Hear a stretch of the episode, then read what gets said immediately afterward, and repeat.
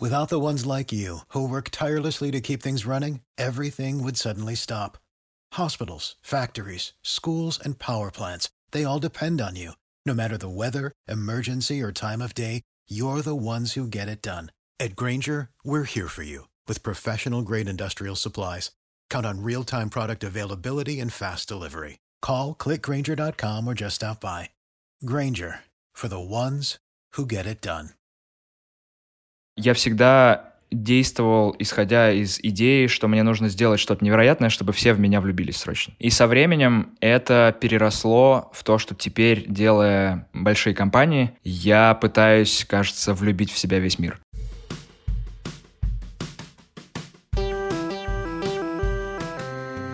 Привет! Меня зовут Кристина Вазовский, и это «Провал» — подкаст о ситуациях, в которых что-то пошло не так.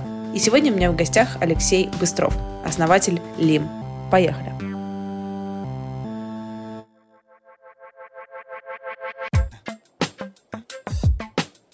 рассказами про востребованность IT-специалистов никого не удивишь. Но вы когда-нибудь вообще задумывались, а что вы знаете об IT, об айтишниках, кроме того, что они много зарабатывают? Вот я до недавнего времени нет. Но мне помог погрузиться в проблему один очень классный подкаст. Он подходит тем, кто не хочет запутаться в терминах э, и внутрике. МТС совместно с Madcast запустили подкаст «Техток». Ведущие через истории людей, продвигающих индустрии, создающих крутые цифровые продукты, откроют вам IT-мир изнутри. А еще, созвучно с моим подкастом, покажут, что даже у топов есть не только истории успеха, но и факапы. Сначала, когда мы предложили послушать этот выпуск, я была настроена немного скептично. Я ожидала классический, занудный технологический разговор для своих. Открыла случайный выпуск, оказалась с Александром Гостевым из лаборатории Касперского, и реально втянулась и проглотила эпизод, а потом не заметила, как начался второй, и я проглотила его тоже.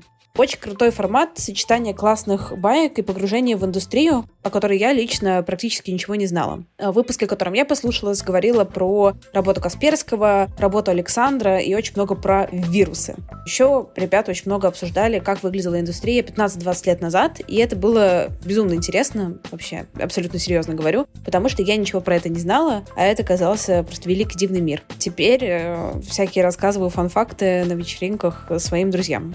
Что еще классно? Ведущие не перетягивают на себя одеяло, вопросы супер четкие и уместные, а еще в разных эпизодах они меняются ролями, подкидывают фишку, выбирают, кто будет э, задавать вопросы от евангелиста, а кто от реалиста. Резюмируя, я влюбилась в Александра Гостева. Он меня покорил честностью и бесконечным потоком историй. Подкаст очень крутой, веселый, легкий. Всем рекомендую. Переходите по ссылке в описании, слушайте тоже, делитесь своими впечатлениями.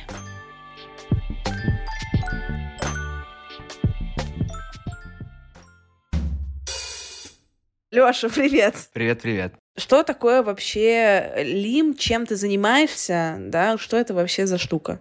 Лим — это приложение, которое сделано для всевозможных творческих людей. Основная задача в том, чтобы они могли оставаться собой и это как-то приносило им доход. Задача нетривиальная, на самом деле никто до конца не понял, как это делается, мало кому удается, хочется как-то этот путь демократизировать, чтобы ребят типа нас с тобой могли просто расслабиться, не пытаться быть кем-то, а могли бы просто дарить себя миру и получать денежку. Я думала, что это уже есть такое приложение, называется OnlyFans. А на самом деле это не сильно далеко от OnlyFans ушло. По сути, это OnlyFans для всех, кто не хочет раздеваться перед камерой. Оказывается, есть и другие способы быть собой и дарить себя миру. Спасибо большое за контекст. Если вы хотите больше вообще узнать про приложение, про то, чем Леша вообще занимается, вы можете порыться в описании подкаста. Мы туда положим все супер вау ссылки. Звучит все очень классно. Я слышала, как ты по половину пича инвесторов. Было очень все секси. А расскажи про части, которые не секси. Что идет не так, когда ты делаешь такую классную штуку? Ну, вообще нужно здесь э, оговориться, что в целом вся индустрия построена на провалах. Никто не знает, что на самом деле нужно людям, и все делают гипотезы. Большинство гипотез заканчиваются провалом, и внутри каждой компании все соткано из этих самых провалов. Такой вот эволюционный механизм. В принципе, эволюция вся построена на провалах. Потом меньше одного процента выживает. И внутри каждой компании, наше не исключение, точно так же все и происходит, и в этом и состоит процесс поиска. Интересным образом не только какие-то продуктовые гипотезы являются чем-то, что может привести к провалу, но и вообще каждый день. Поговаривают, что одна компания, одна гипотеза, но как-то я с, эти, с этой концепцией не согласился, хотя они, возможно, были правы. Время покажет. Пример иллюстрации этого утверждения, что одна компания, одна гипотеза. В принципе, каждый твой кофаундер — это тоже гипотеза. Если у вас не сошлось, вырулить из такой ситуации потом, как правило, достаточно сложно. А не сойтись может, как понятно, по миллиону разных причин. Все мы люди, все мы еще и меняемся в процессе. И цели у нас могут быть разные, и эти самые цели еще и нам самим не всегда доступны за секунду. Поэтому даже когда ты находишь кого-то, с кем ты хочешь штуки делать, не факт, что ты сможешь сформулировать, кто ты такой вообще в первый день. Насколько я знаю, пример про кофаундера — это какая-то боль э, на личном опыте прожитая. Да, я бы даже не сказал, что это боль. Это, знаешь, типа, все наши шрамы нас и формируют. И вот у меня в разных компаниях был разнообразный опыт э, схождений и расхождений с кофаундерами, но здесь в Лиме довольно плотно с этим все было и началось с самого начала. Началось с того, что мы эту компанию начали делать вместе с Лешей Никитюком в UK, но буквально в течение нескольких месяцев стало понятно, что мы ее делать вместе дальше не будем, просто потому что у Леши не хватало энергии сразу на все свои делишки одновременно, и компания была только одной из этих штук. Леша поступил как просто невероятный джентльмен. Он в какой-то момент признал, что у него не хватает пороху на все сразу, и просто отдал полностью свою долю и сказал, из, из, из тех денег, которые я на это успел потратить, может быть, когда будут бабки, вернешь когда-нибудь чего-нибудь. Я снимаю все шляпы, которые могу надеть по этому поводу. Фастфорвард. Леша сделал, кажется, правильный выбор. Послушайте наш подкаст с Лешей, с Лешей Никитюком по ссылочке. Вообще можете просто набрать Леша Никитюк. Сейчас э, Леша Никитюк попал в IC, сейчас поднимает какой-то 87-й раунд. И в целом неплохо себя чувствует со своей компанией, которая делает займы для свадеб. Карма так и работает. Довольно невыгодно быть задницей. А ты когда-нибудь сам был задницей? Ну да, я был задницей. Я помню один раз, когда я был задницей, и мне было мучительно стыдно несколько лет после этого. Был маленькой задницей, ничего крупного я не натворил, но моя задничность, которую я сейчас апеллирую, была про то, что в какой-то момент, несколько компаний назад, я искал денег для того, чтобы продолжать ее делать, и зашел с этим предложением вписаться в компанию к Паше Дуру, и мы с ним договорились на какие-то условия, которые всех устраивали. А по дороге домой я посоветовался со своими кофаундерами и решил, что вообще-то могли бы быть и получше условия. И в текстовом виде Паша прислал несколько другую штуку. Он, конечно же, тут же это обнаружил, и я сгорел от стыда. Вот такая вот, например, история. Никто не умер. Через еще несколько недель у Паши начались невероятные приключения, которые мы все помним. Так что, может быть, и к лучшему. Но до сих пор, когда вспоминаю, это такие мурашки неприятные идут по спине и все такое. С этой компанией, которую я сейчас делаю, провал по части расхождения с кофаундерами был не последний с Лешей. Мы после этого реинкорпорировались в Штатах, я переехал туда, мы подняли 2 миллиона денег, все начало получаться, но еще спустя год я расстался с еще одним кофаундером. И там вот это вот, мне кажется, такая букварная история. Ты пока сам в такой ситуации не окажешься, ты не веришь, что так может быть, но никакой драмы на самом деле не было. Но довольно интересный опыт с тем, что очень важно, чтобы у людей, которые собираются одну штуку делать, были хотя бы примерно напоминающие друг друга цели и примерно напоминающие друг друга риск-профайл чтобы все готовы были в одинаковой степени рисковать на поворотах. И у нас просто в какой-то момент оказалось, что риск-профайл отличается, и цели отличаются, и отличаются на 180 градусов. Кофаундер, о котором идет речь, Саш Панько, он э, был техническим директором компании. Много всего происходило, но в частности, через год существования компании нам сделали первое предложение о ее покупке, от которого я просто не глядя отмахнулся. А Саша был расстроен по поводу этой ситуации, и это заставило нас наконец-то поговорить по-честному, что мы вообще делаем и зачем, лично каждый из нас. И оказалось, что Саша хотел бы вообще, в принципе, как можно скорее перестать работать и просто вести гедонистический образ жизни. Не обязательно воротя какие-то горы, и не обязательно, чтобы это было что-то очень крупное в плане денег. В общем, ему просто хотелось спокойной жизни. Он живет в Техасе с детьми, все классно. И зачем вот это вот вся... Зачем весь этот геморрой? А я сюда поиграть пришел. С какой стати я в своей песочнице сейчас кому-то передам свои игрушки? Ну нет, конечно, нет, очевидно. И получается, что в этом месте мы увидели, что у нас э, цели вообще во все это играть совершенно разные. А потом еще оказалось, что на поворотах, где можно было делать в разной степени смелые гипотезы, предположения и странные коллаборации с другими людьми, оказалось, что я готов каждый момент времени ставить все и смотреть, что будет, потому что терять нечего. Ценность имеет сама игра. Саша, ну, учитывая его цели, он был не в восторге от решений, которые я принимал. И, в общем, в какой-то момент мы сели, поговорили и поняли, что кажется нам не по пути, но при этом тоже с минимальной драмой. И каждый пошел делать свои штуки. У Саши осталась небольшая доля в компании, и вот. Дальше я пошел сам.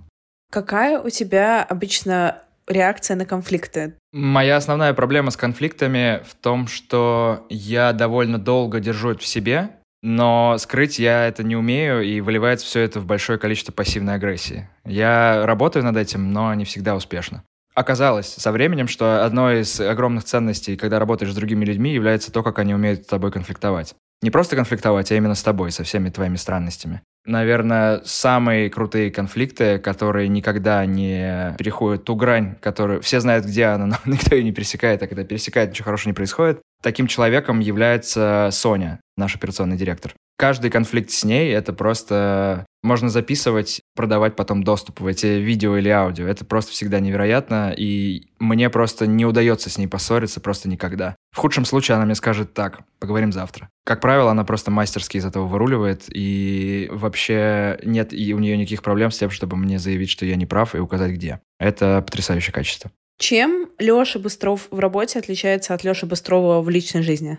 Основное отличие будет перфекционизм, ощущение, что нужно очень много работать, чтобы что-то получилось. То есть, мне кажется, главная ловушка, в которую я попал, было утверждение, миллион раз повторенное всеми венчурными капиталистами нашей планеты, о том, что талант не существует, а существует упорство, и лишь десятки тысяч часов, приложенные к любой проблеме, могут привести к решению этой проблемы. Я вооружился этой концепцией и просто неоднократно уже в своей жизни забуривался по нескольку лет на решение каких-то штук, где ты такой, типа, нет времени объяснять, нет времени думать, надо просто херачить. И эта концепция вот снова и снова, я ничему меня жизнь не учит, снова и снова приводит в какие-то странные эмоциональные места. Слава богу, в личной жизни вроде как, тьфу-тьфу-тьфу, я от этой концепции свободен. Можешь привести пример э, странного эмоционального места? В какой ситуации ты с этой перфекционистической стратегией оказался? Я довольно регулярно в ней, на самом деле, оказываюсь, и эти странные места, как правило, выглядят так, что ты совершаешь сумасшедшее количество телодвижений в секунду и не выходишь из офиса вообще примерно никогда, кроме как поспать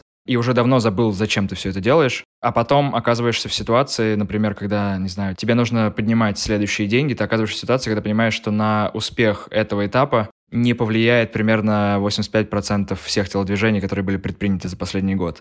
И такой тогда, а зачем я мучил своих сотрудников, зачем я себя истязал все это время? Можно было как-то вроде и без этого. И странные места появляются тогда, когда ты начинаешь жертвовать э, личной жизнью, отношениями с друзьями и близкими ради какой-то невероятно почему-то в этот момент кажущейся важной идеи, а потом оказывается, что это того совершенно никогда не стоит.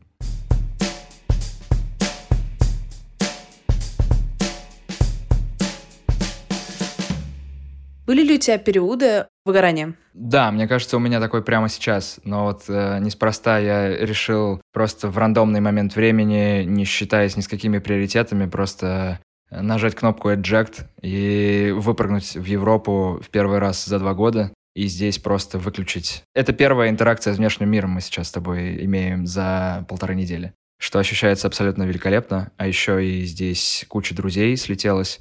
Это было очень нужно, сейчас уже понимаю и это поможет принимать все следующие решения. И вообще, я не знаю, как это связано со всем предыдущим, о чем мы говорили, но у меня есть э, два открытия, которые я сделал буквально только что, и страшно хочется поделиться ими. Открытие номер один пришло ко мне под психологами. Я его сделал в тот момент времени, когда мне нужно было принимать решение, брать деньги или не брать в какой-то локальной ситуации, чтобы продолжать или не продолжать какой-то конкретный трек внутри компании. Мне это решение давалось тяжело, и я в какой-то момент начал думать о том, что такое выбор в принципе. Мне это представилось в этом потустороннем состоянии, почему-то в полярных координатах, и оказалось, что давайте представим для простоты, что выбор происходит из двух каких-то штук. В случае, если выбор дается нам тяжело, это означает, скорее всего, что эти две штуки почти одинаковые по какому-то параметру. То есть нам будет одинаково классно или одинаково не классно вне зависимости от того, какую из них мы выберем. Это, знаешь, как, что это за два океана есть, которые рядом и не перемешиваются, и чуть-чуть разных цветов вода? Тихий Атлантический. Вот, по-моему, да. Выбор, который сделать сложно, выглядит вот прямо так. И получается, что в целом, что бы мы ни выбрали в этой ситуации, будет примерно одинаковый для нас личный результат. А это значит, что вся концепция выбора в этой точке — это просто наше трение души. И можно кинуть монетку, и этот выбор совершить достаточно легко, поэтому сама концепция этого выбора разваливается. В случае, если выбор принять легко, это означает только, что на самом деле выбор был уже принят некоторое время назад. И снова получается, что концепция выбора бессмысленна. Приводим это к общему знаменателю, и выясняется, что выбор не существует. Это было одно откровение. А второе, прям соседнее, было про то, что первый раз в жизни я ощутил какую-то взрослость, но не через э, какие-то букварные определения, а через благодарность к себе из прошлого, который подстелил соломку с разных сторон для меня из настоящего и будущего. И я в текущей точке понимаю, что какой бы выбор я ни сделал, будет прикольно. Примерно в одинаковой степени. Можешь вспомнить какие-то сложные выборы, перед которыми ты стоял последнее время? Сложные выборы, они, как правило, касаются либо рабочих отношений с людьми, если говорить в этой вертикали, продолжать или не продолжать мучить друг друга, если не сходятся цели. Всегда страшно делать какие-то большие изменения, особенно с людьми, всегда страшно кого-то ранить, всегда страшно, а, а что если проблема во мне там и так далее. Это мандраж перед следующим шагом, где не видно, куда ты шагаешь, но, как правило, ты приземляешься на четыре лапы нормально. И поэтому со временем этот страх все уменьшается, уменьшается, и ты более уверенно делаешь любые шаги. Не знаю, хорошо это или плохо. Может быть, страх не так плохо. Рабочие выборы со временем все менее страшными кажутся. Выборы такие в стиле «где жить?», «переехать или не переехать куда-то в новое место» тоже даются все легче. Хотя вот сейчас хотелось бы подольше никуда не переезжать, потому что сил уже никаких нет. С выборами в личной жизни, я надеюсь, я уже закончил. А чего ты вообще боишься? Блин, это очень хороший вопрос. Потому что, мне кажется, я сейчас стою в той точке, где я потерял старые страхи и еще не приобрел новые.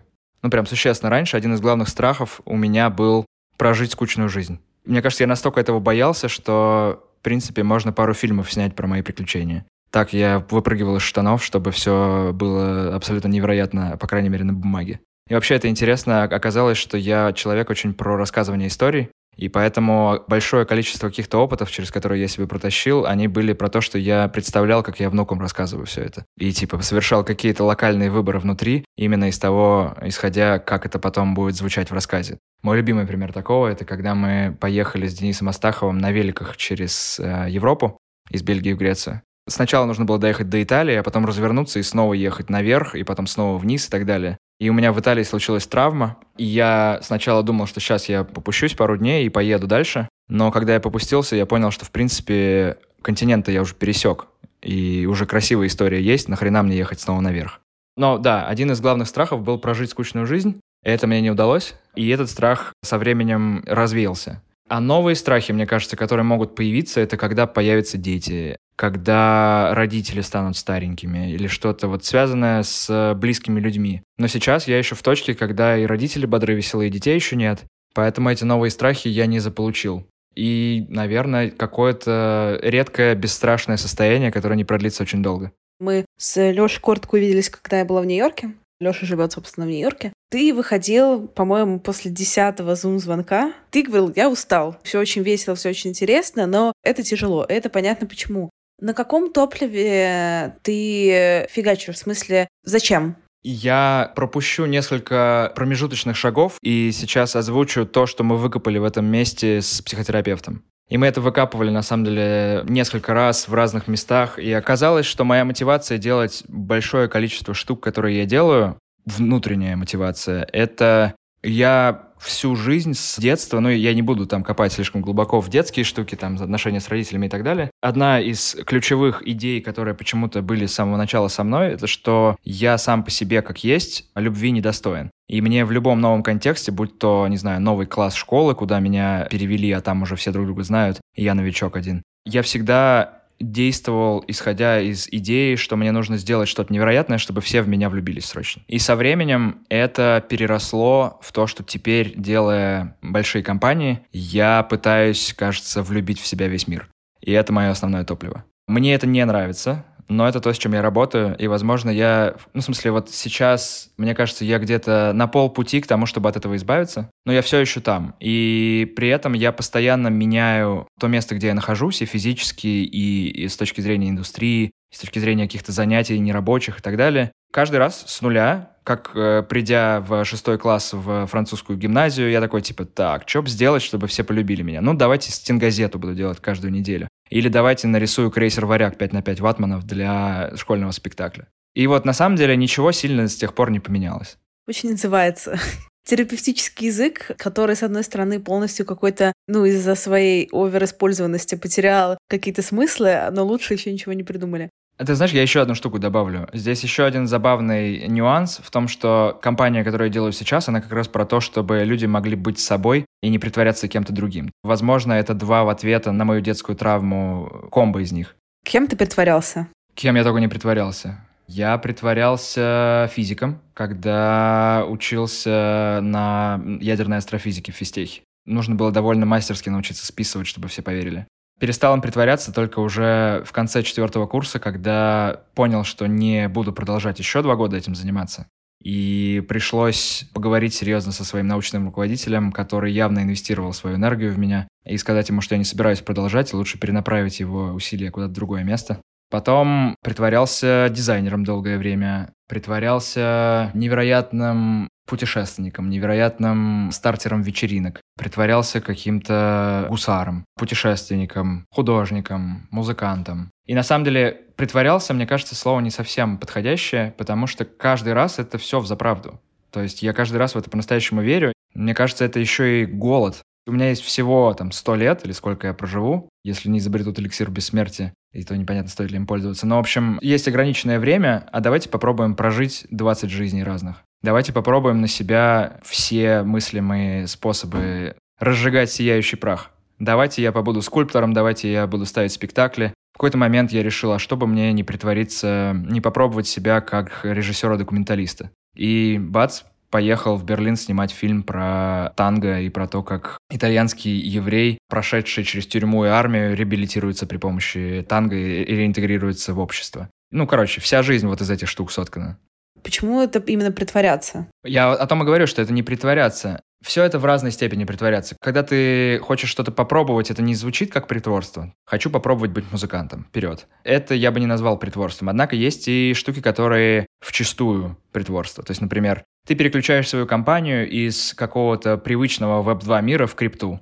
И для того, чтобы тебе обрасти нужными связями, для того, чтобы тебе воспользоваться каким-то сарафанным радио, для того, чтобы собрать людей, для того, чтобы построить комьюнити и поднять деньги в этой среде, тебе нужно срочно притвориться, что ты просто последние 10 лет в этом. Вот прям изобрели биткоин, и ты сразу там, тут как тут. Так это и работает. И получается, что ты прям сидишь целыми днями и такой, типа, что бы мне сегодня затвитить про крипту? Какой бы мне сегодня купить NFT, чтобы у меня в кошельке была история того, что я что-то делал в этом пространстве? И эти действия не ценны для тебя, не ценны сами по себе, как правило, за редким исключением. Но ты пытаешься построить свою репутацию в этой области, и все это нужно для того, чтобы взаимодействовать с другими людьми, потому что в большинстве таких областей, особенно рабочих, очень важно, что ты в этом спейсе вообще делал последние годы и как долго ты в этом спейсе, и как много у тебя связей в этом спейсе и так далее. Мне вот этим не нравится все это. И это ощущается абсолютно как притворство, это выжигает из тебя душу просто.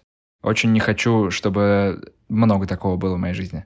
Как бы выглядела твоя жизнь, если бы исчезли бы все надо? Не нужно было бы думать, зарабатывать деньги, еще что-то, еще что-то. Вот все какие-то обязаловки, которые у тебя есть в жизни, их нет. Как бы она выглядела? Я думаю, она бы выглядела примерно так же либо вообще ничего не изменилось бы, либо изменилась бы степень желания понравиться людям, которые мне на самом деле не очень интересны. То есть я бы хотел понравиться только тем, кто нравится мне. Не пришлось бы пытаться понравиться Питеру Тилю. В остальном все то же самое, потому что, опять же, вот в этом очень ценном возрасте, когда одни страхи ушли, а другие еще не пришли, и обязательства тоже какие-то, в общем, их практически нет, получается, что деньги превращаются просто в фантики, разноцветные. И это игра. Есть какая-то вот эта вот бесшабашность, которую в контексте сегодняшнего дня и всего, что происходит в мире, конечно, странно это звучит. И бесшабашность последние шесть месяцев, конечно, поубавилась. И любые свободные деньги хочется тратить на то, чтобы кого-то поддержать, кому-то помочь и так далее. Но если без этого контекста, то вообще, на самом деле, ничего бы не поменялось. Это просто такая же песочница была бы. Но, может быть, чуть больше гедонизма было, да, согласен. А что с тобой происходит, когда ты кому-то не нравишься? Не активно не нравишься, а в смысле, когда ты с кем-то знакомишься, ты с кем-то встречаешься, и ты не производишь впечатления.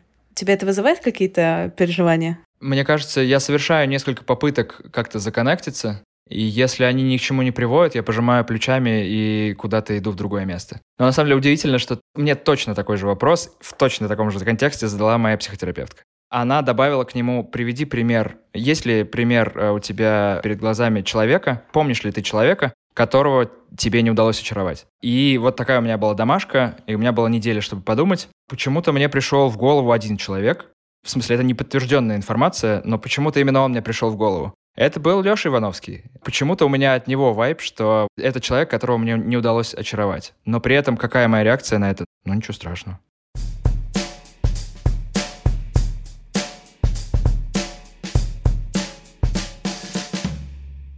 Ты упомянул, что ты, когда с тобой что-то происходит, ты воспринимаешь это через призму истории, как я буду это рассказывать, как бы сделать так, чтобы это было максимально fuckable, как история. У меня есть такая же штука. Я об этом размышляю. Понятно, что откуда это идет, наверное, да, тоже из какого-то желания вдохновить и впечатлить, полюбить, возможно, что-то оттуда же. Но как тебе кажется, это добавляет себе ощущение жизни или что-то отбирает? Я чуть-чуть в другой плоскости отвечу. Я думаю, что от каких-то штук стоит избавляться, над какими-то штуками стоит работать, а какие-то штуки, которые очень формирующие и никому в целом не приносят вреда, их классно просто принять и, знаешь, типа own it. И вот э, есть какие-то части меня, которые меня заставляют делать какие-то штуки, которые в целом я не жалею, что я сделал. Зачем мне тогда от этого избавляться? Ну, люблю я рассказывать истории, но люблю я их писать в реальном времени. Ну и супер, какая проблема-то с этим? Вот, поэтому я совершенно не могу сказать, что мне мешает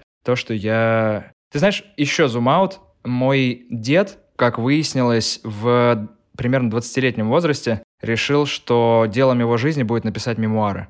Он писал заметки всю жизнь, и в последние 15-20 лет он писал сами мемуары, получилось несколько тысяч страниц. Мне кажется, это вообще еще более интересный подход к своей жизни, когда ты прям вот документалист на собственном примере. Мне кажется, у меня есть что-то оттуда. Но только я не уверен, что я собираюсь это записывать. Мне нравится вербальная коммуникация. Я поколение Снапчата, нам нужны исчезающие истории.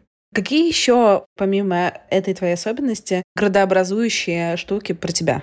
Я не умею, мне кажется, функционировать без других людей. Мне очень важно разделять опыты, которые я испытываю с другими людьми, либо делать что-то для них, либо делать что-то вместе с ними наверное, исходя из этого, понятно становятся те решения, которые я принимаю, и становится понятно, что даже большую часть жизни я, ну, какой-то сознательный, я находился в отношениях романтических, почти бесперерывно. И был период, только вот, наверное, с 15 лет в течение года я в отношениях не был. И что же я сделал? Я снял большую квартиру, поставил туда огромный стол, и он всегда был накрыт, и там всегда была куча друзей, которые просто непрерывно курсировали, и это было общим местом. И даже когда я искал эту квартиру, я не то чтобы проговорив даже, а просто подсознательно я такой, ну, здесь очевидно должно быть место для огромного стола. И одновременно с этим не только я проектировал это под друзей, но еще и, как потом я понял, смотреть эти квартиры ходил с фантомным вторым человеком. То есть второго человека нет, но ты уже все делаешь так, чтобы там было пространство для кого-то еще развернуться. В этом смысле, мне кажется, что ну, я просто такой химический элемент, у которого всегда есть э, открытые орбитали, всегда есть какая-то валентность.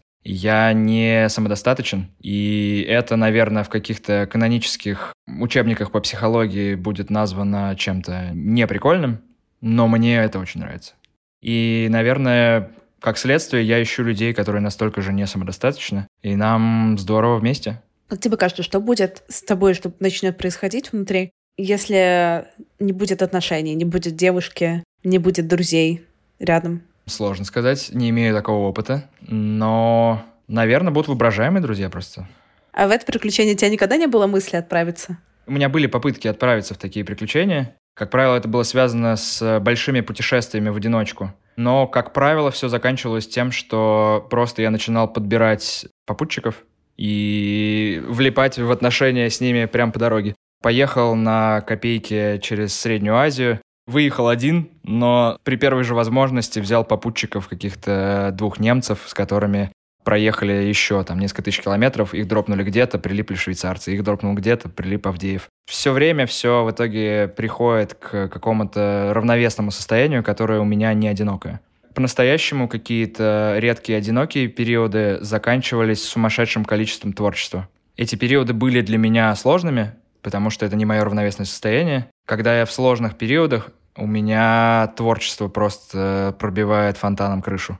В эти моменты было много чего сделано мною в этой области. То есть либо это было много музыки написано, либо это были какие-то спектакли, либо это было какое-то кино, либо еще черт знает что. Леша Быстров сейчас и Леша Быстров 10 лет назад. Какие различия между ними? В первую очередь, сегодня он гораздо меньше нервничает, гораздо меньше переживает, что о нем думают другие люди, несмотря на ту штуку про желание э, влюбить в себя весь мир локально все в равновесии. Гораздо лучше понимает, где у самого себя есть какие-то шероховатости и выпуклые, впуклые места, и за счет этого гораздо меньше травмирует людей вокруг, гораздо меньше травмирует себя, ну и в целом кайфует гораздо больше от жизни. Когда ты себя плохо знаешь, это, ну, это не очень заканчивается для тебя и для окружающих, а чем точнее понимаешь, тем тебе легче дается взаимодействие со, со всеми, кому угодно. Когда твоя вера — это что ценность рождается во взаимодействии, будь то отношения личные или даже бизнес, или даже просто ты строишь какое-то приложение, и один из главных фреймворков, которым я пользуюсь, не мною придуманный, это строя что-то, вставь во главу угла взаимодействия пользователей друг с другом, потому что в этом, как правило, рождается вся ценность или большая часть. А ты умеешь извиняться? Да, умею. Не всегда умел. Сложно было учиться? Очень. Я не впитал это с молоком отца. Потребовалось довольно много времени. Иногда до сих пор приходится извиняться за какие-то вещи, сделанные там 10 лет назад. Но никогда не поздно. Но единственное, что оговорка, которую я здесь сделаю, концепция «прости меня» вызывает у меня вопросы. Потому что чисто с точки зрения этимологии это звучит так, как будто бы я хочу, чтобы ты отпустил или отпустила мне мои поступки, и чтобы я больше не чувствовал себя виноватым по этому поводу. А иногда, когда ты сделал прям что-то совсем не очень, тебе не хочется, чтобы человек тебе это спускал, тебе хочется оставить эту зарубку на себе, чтобы никогда больше так не делать. Ну и плюс иногда кажется несправедливым снимать с себя этот груз. Поэтому концепция «прости меня» не всегда мне подходит. Однако находятся другие прекрасные слова русского языка, которые работают и подходят лучше в каждой конкретной ситуации. Когда перед тобой последний раз твои родители извинялись? Ты имеешь в виду прям за что-то серьезное, типа не на ногу наступил? Ну, я имею в виду, когда это именно какой-то акт коммуникации. Боюсь быть несправедливым, но, возможно, никогда. А ты перед ними? Месяца два назад. Как тебе кажется, то, что ты приобретаешь какие-то скиллы, которые, да, с молоком отца тебе не передались, и возвращаешь им обратно это их тоже меняет или нет? Ну, конечно, мы все меняем друг друга, просто нам все сложнее меняться, когда уже у нас выпуклости и впуклости со всех сторон. Мы становимся... Мне очень нравится, сто лет назад Вася Исманов как-то рассуждал вслух на тему дейтинга и того, как встречать новых людей и так далее сказал, что со временем мы становимся все менее удобными. Мы уже знаем точно, когда и чем мы хотим позавтракать. Мы точно знаем, во сколько мы ложимся спать, мы точно знаем, какие штуки нам в людях важны, и этих параметров с возрастом все больше, и все сложнее найти людей, с кем этот пазл вообще может совпасть. Но другое интересное э, заключение на этот счет я подчеркнул в ТикТоке, где я провожу существенную часть своей жизни.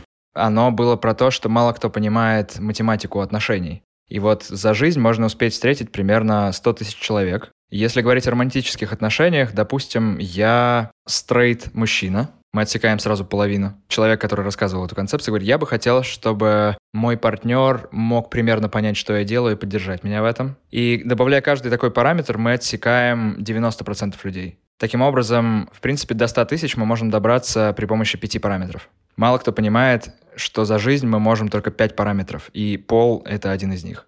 Поэтому всем нам имеет смысл быть чуть-чуть менее избирательными, чем нам хотелось бы, может быть, быть. Чувствуешь ли ты, что ты в текущих отношениях менее избирательный? Нет, вообще не чувствую. Наоборот, чувствую, что это какая-то просто какой-то космический подарок от Вселенной, какой-то матч на всех этажах одновременно. Я вообще не понимаю. Это, это не вписывается в математику. Это исключение. Никаких компромиссов. комментарий слушателям. Be careful with preachers who likes to preach. Да-да-да. Можно здесь просто, чтобы хотя бы чуть-чуть этот диссонанс э, развеять. Вторая штука, которая удивительным образом работает, это, как это называют э, на тренингах личностного роста каких-нибудь, манифестация. Когда ты понимаешь, что ты хочешь, и когда ты отправляешь запрос во Вселенную, ты очень часто, на самом деле, получаешь именно это. Главное — уметь сформулировать и не бояться придерживаться именно этого. Мы с э, моей женой Валей, мы вот как-то одновременно так получилось, что задолбались от компромиссов и одновременно в разных географических точках в тот момент приняли решение, что мы на компромиссы больше не готовы, и вот конкретный запрос. Через неделю мы встретились. Через три месяца мы поженились. Чем запрос, когда вы познакомились с Валей, я там не буду лезть в какую-то географию прошлого, да, но чем, если мы говорим сейчас не про людей, да, а именно про время и про тебя, чем запрос э, сейчас, условно, последний, отличался от э, запроса тебя, опять же, давай возьмем 10 лет назад? Я точно знаю, чем. Сейчас сделаю маленькую оговорку. Запрос может отличаться от того, что тебе на самом деле нужно, а дальше это еще и может трансформироваться со временем. Но запрос был конкретный. Мне нужен был человек, которому не нужно личное пространство. Это сейчас или тогда? Тогда и в целом по-прежнему личное пространство у нас обоих происходит, когда мы увлекаемся каким-то созиданием, но нет такого, что каждому нужен свой угол, своя комната. Как только мы дома, мы просто ходим как тени толкай. Есть какие-то штуки, которые отличаются? То, кого ты искал 10 лет назад, то, кого ты искал сейчас? А, ну запроса про личное пространство у меня не было 10 лет назад. Я вообще плохо понимал, что это значит, в принципе. Десять лет назад я еще даже в терапии не был. Поэтому запроса как такового не было. Я вообще пытался в тот момент еще понять, кто я, и не расплескаться. И довольно часто расплескивался, чем травмировал всех окружающих.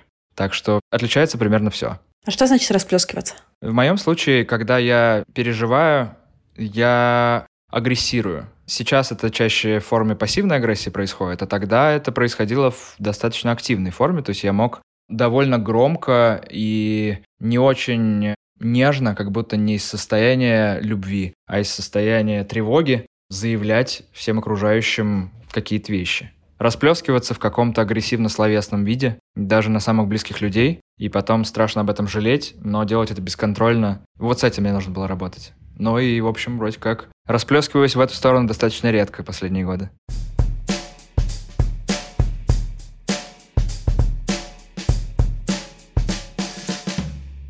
Есть ли у тебя какой-то вывод или какая-то история под э, конец? Супер интересный опыт был с э, переездом в Штаты. Мы вообще не планировали переезжать, так получилось. Мы просто на ковиде сидели э, в четырех стенах, и были американские визы, мы поехали, и, в общем, дальше все закрутилось э, с компанией и понеслась. Но первое время после переезда было какое-то интуитивное ощущение, что лайфстайл должен быть как минимум не хуже, чем был в Москве в 2019-2020. Однако оказалось, что стоимость этого лайфстайла в LA, куда мы сперва переехали, а мы первые полтора года прожили там, ну и в Нью-Йорк в целом в каких-то аспектах еще дороже, стоимость была, ну, типа, в 5, 7, 8 раз выше. И мы за год прожгли через все накопления, через вообще все, что было таким образом, и очутились, уже переехав в Нью-Йорк, в ситуации, когда вот, ну, кто не знает, когда ты стартапер, ты не можешь себе много платить, это просто неприлично. Поэтому живешь ты на стартаперскую зарплату в городе, где однушка стоит 5000 долларов в месяц, и остальное время питаешься швармой. И я начал разбирать свои чувства по этому поводу с терапевтом, и она дала мне просто гениальную аналогию, связанную с кустами смородины. Она приобрела небольшой клочок земли, где решила засадить смородину, и начала читать, как же, собственно, пересаживать кусты красной черной смородины, и выяснилось, что ты не можешь просто так взять и пересадить куст целиком, тебе обязательно нужно обрезать ему ветки сперва. Иначе вся энергия у него идет на обслуживание предыдущего, прежнего лайфстайла, а корни не вырастут. А если обрежешь ветки, вырастет корневая система и потом новые ветки. И вот мы пытались сначала по первой схеме, ничего не удалось. Мы не чувствовали себя как дома, мы не чувствовали, что мы врастаем, интегрируемся. У нас а, не появлялось совсем местных местных друзей, мы были в каком-то лимбе русского комьюнити технического в. Но не то чтобы это было осознанное решение, но когда мы начали жить на шварме и пить вино раз в месяц, шучу, ну, в общем, как минимум, об обслуживать вино второй работой. Начали моментально во все стороны полетели корни, и появились местные друзья, и появились люди, с которыми можно заниматься музыкой. Начало появляться ощущение дома. и безопасности, несмотря на все подстерегающие за каждым углом неожиданности. В общем, смородина так и работает, как жизнь, оказывается. Это всем иммигрантам на заметку.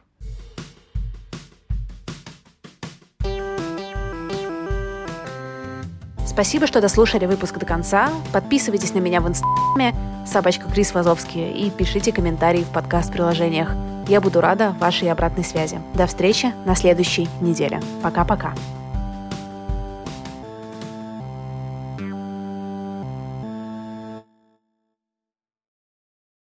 For the ones who work hard to ensure their crew can always go the extra mile, and the ones who get in early so everyone can go home on time, there's Granger offering professional grade supplies backed by product experts so you can quickly and easily find what you need. Plus, you can count on access to a committed team ready to go the extra mile for you. Call, clickgranger.com, or just stop by. Granger, for the ones who get it done.